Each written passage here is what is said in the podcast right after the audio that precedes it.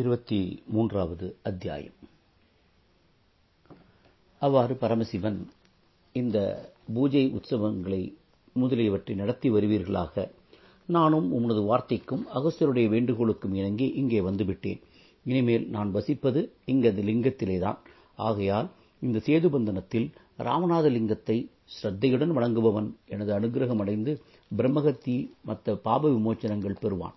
ஏ ராகவா மணிகர்ணிகா கட்டத்திலிருந்து கங்கா தீர்த்தத்தை கொண்டு வந்து இந்த லிங்கத்திற்கு அபிஷேகம் செய்கிறவனுக்கு நீர் வரம் கொடு என்றேன். இதை கேட்டதும் ராமர் களிப்படைந்தார்.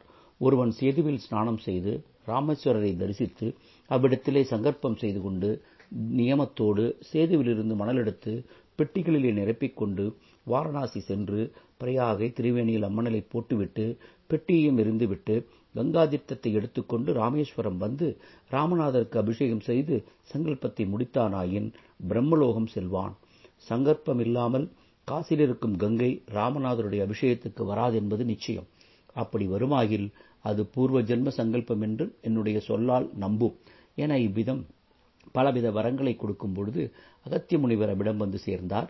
ராமநாதீஸ்வரரை வணங்கி ராமரையும் வணங்கினார். அவரை ராமரும் வணங்கினார். அப்பொழுது முனிவர் ராமரை பார்த்து ஹே ராகவ உமது அனுகிரகத்தால் இடையில் நெடுநாளாக இல்லாதிருந்த விஸ்வேஸ்வருடைய விஸ்வநாதனுடைய தரிசனம் இன்று கிடைத்தது. இன்று நான் அடைந்த சந்தோஷத்திற்கு அடையாளமாக இங்கு ஒரு லிங்கம் ஸ்தாபிக்கிறேன் என்று கூறி ஒரு லிங்கத்தை ஸ்தாபனம் செய்து அகஸ்தீஸ்வரர் என்று பெயரிட்டார். அது ராமேஸ்வர லிங்கத்துக்கும் ஆஞ்சநேய ஆக்னேய திக்கில் அமைந்தது.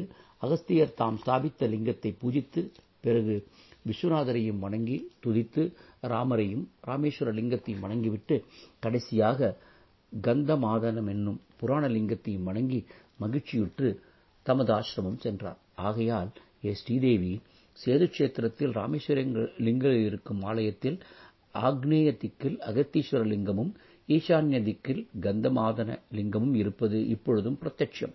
இதை ஜனங்கள் ஊகித்த நல்லறிதல் வேண்டும். அது முதல் ஸ்வர்க்கம்.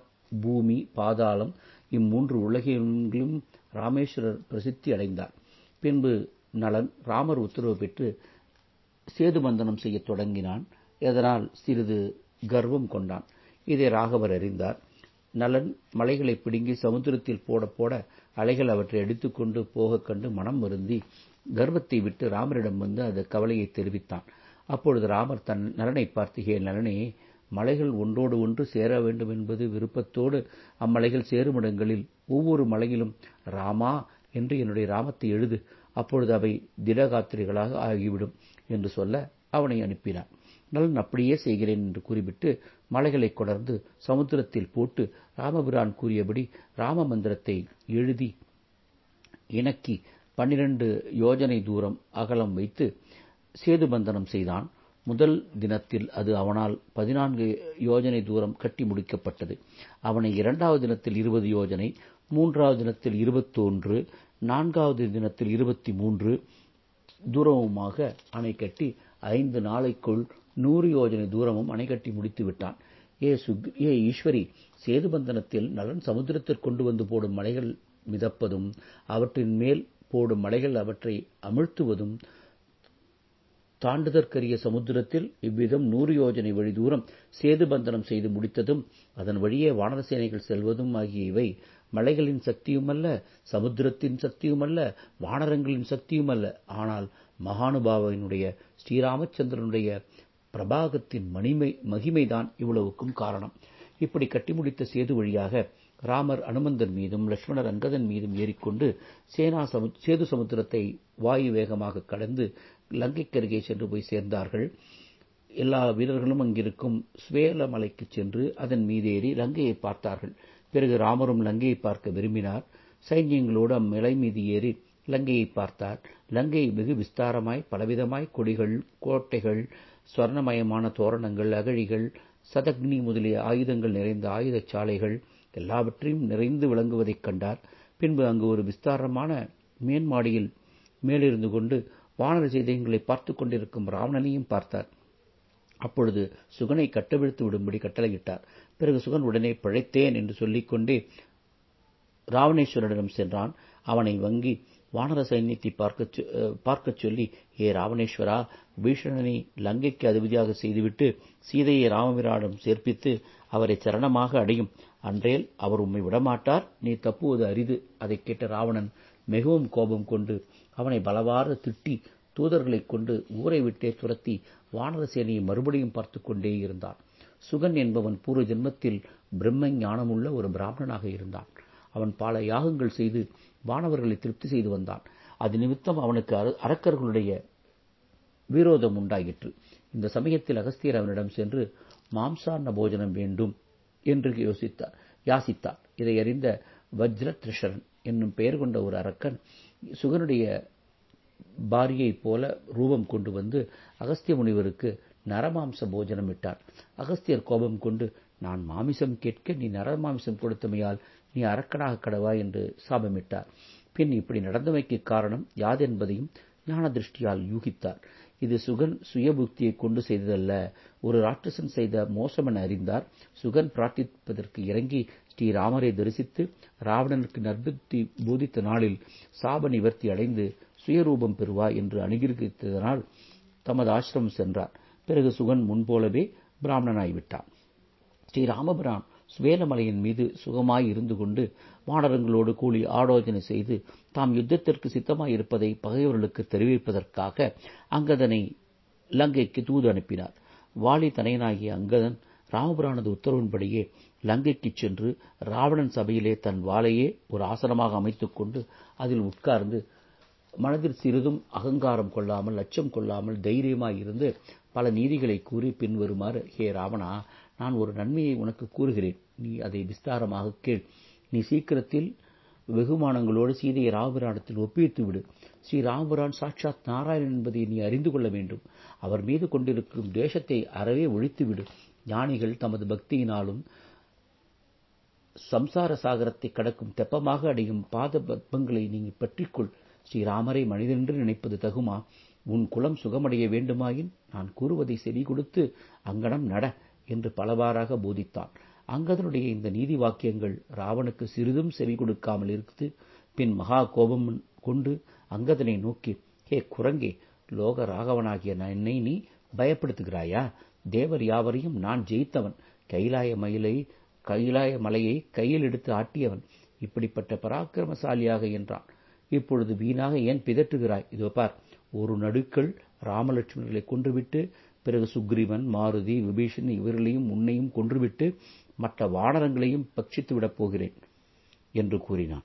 ராவணன் இப்படி கூறியதும் அங்கதன் மகாபாலிசாலியாய் கட்டுண்டு தொந்தரவடைந்தவனே மகாபலியார் உன் பராக்கிரமத்தை நான் அறிவேன். பரமசிவன் தமது பாதத்தின் விரலால் கைலாய பருவத்தை அழுத்திய போது நீ அதனிடையில் அடக்கப்பட்டு தொந்தரவடைந்ததையும் நான் அறிவேன். கார்த்த வீரியாட்சியினுடைய புத்திரனுக்கு விளையாட்டு மிருகமாக நீ இருந்ததையும் நான் அறிவேன். சுவேதத்தீவில் இருக்கும் மாதர்கள் தங்கள் கரங்களால் உன் முகத்தில் அடித்ததையும் நான் அறிவேன்.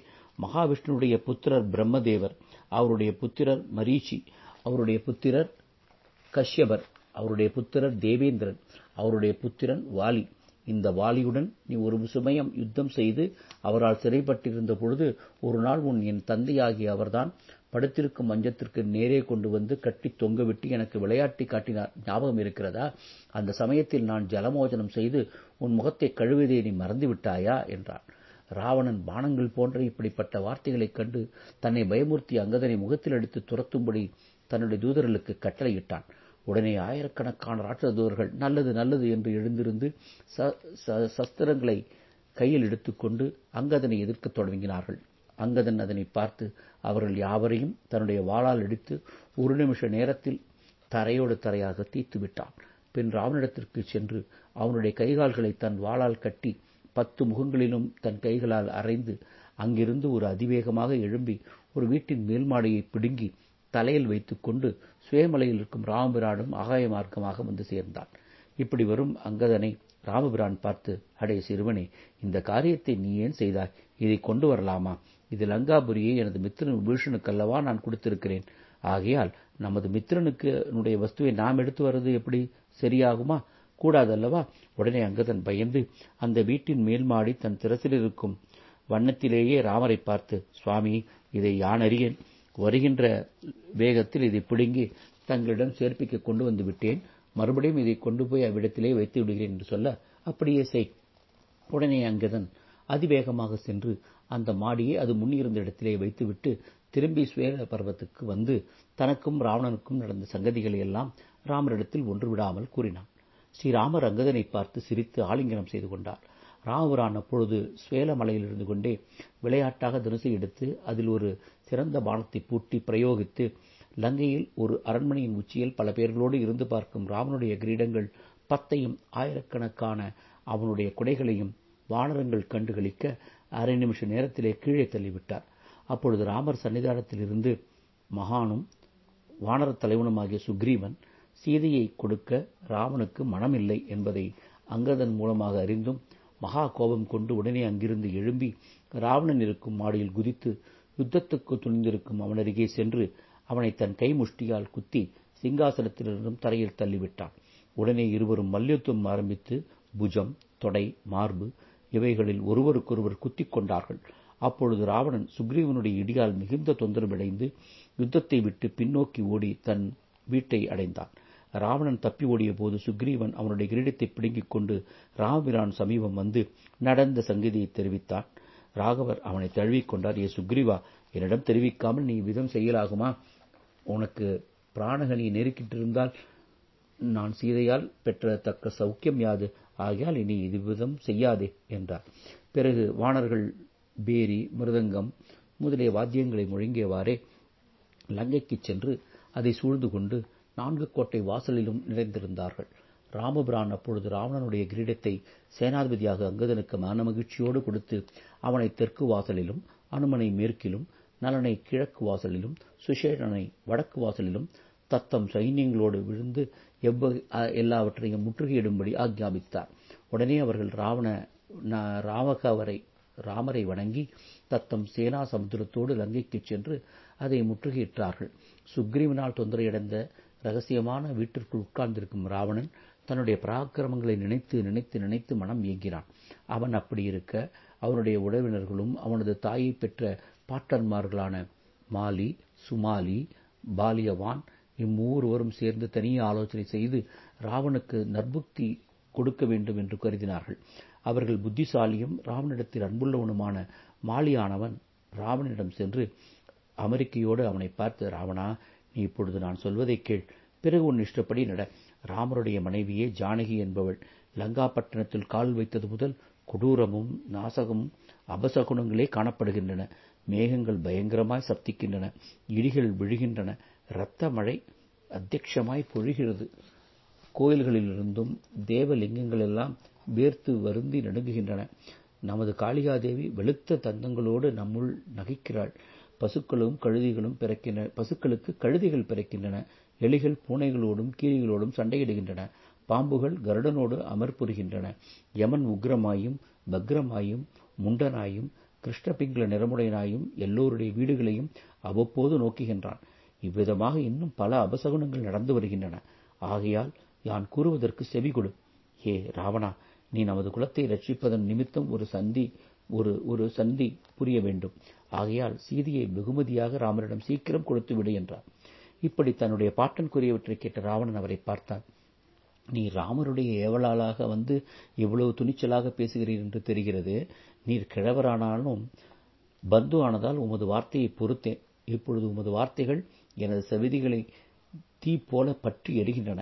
நீர் உன்னுடைய வேலையை பார்த்து கொண்டு செல்லும் என்றான். மாலியானவன் உடனே மனம் நொந்தபடி வீடு சென்றான். ராவணன் பின்பு சபைக்கு வந்து ராட்சசர்களை பார்த்து கிழக்கு வாசலில் தும்மாரக்ஷனை மேற்கு வாசலில் வஜ்ரதமுஷ்டன் தெற்கு வாசலில் நராந்தகன் வடக்கு வாசலில் மகோதரனையும் தத்தம் சைன்யங்களோடு ஆயத்தங்களோடு மிகுந்து யுத்தம் புரியும்படி கட்டளையிட்டுவிட்டு அவர்களுக்கு சந்தோஷம் உண்டாகும்படியாக வெகுமதி கொடுத்து அவர்களை அனுப்பினான். அந்த நால்வரும் ராவணனை வணங்கி விட்டு அவன் ராவணனை வணங்கிவிட்டு அவ்விதமே தமத்துக்குரிய வாசலுக்குச் சென்றார்கள். பிறகு ராம ராவணர்களுடைய சைன்யங்கள் தத்தமக்கு நேரான எதிரிகளோடு யுத்தம் புரியலாயின.